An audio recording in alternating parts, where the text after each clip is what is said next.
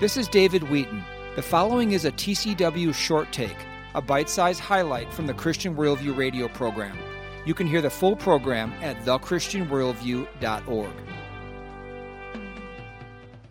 How do you see Begg's position impacting the younger generation of Christians? Error always begets more error, right? Sin spreads, sin metastasizes. It spreads like gangrene, it's never isolated. So, kind of the old, you know, proverbial statement give him an inch, he'll take a mile. Well, that's what sin will do. And it will absolutely go exactly the direction you're talking about. It will become more and more normalized. In listening to Alistair's sermon from this past Sunday night, he said, I was concerned about the relationship with her granddaughter. He said, in a different situation, I may have given a different answer. That is situational ethics. Mm-hmm. The truth changes depending upon the situation. That's a page right out of the liberal playbook. And I would have to think that Alistair knows that, that we've got to stand on truth regardless of the situation.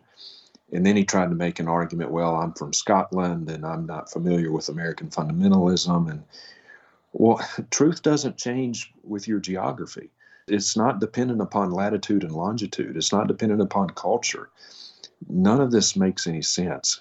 I kept wondering, like, have you read Matthew chapter 10? Because Jesus speaks to this directly and precisely. He says in Matthew chapter 10, verse 34, Do not think that I came to bring peace on the earth.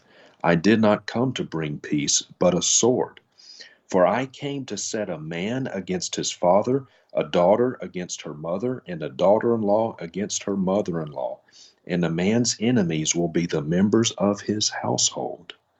David, Jesus told us this would happen.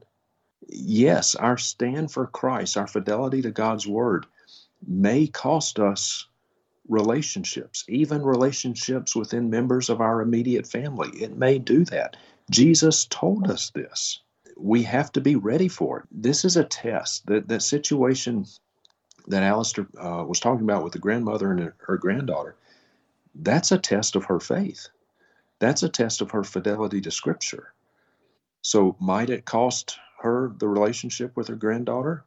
Yes, it very well may. But Jesus told us that this would happen.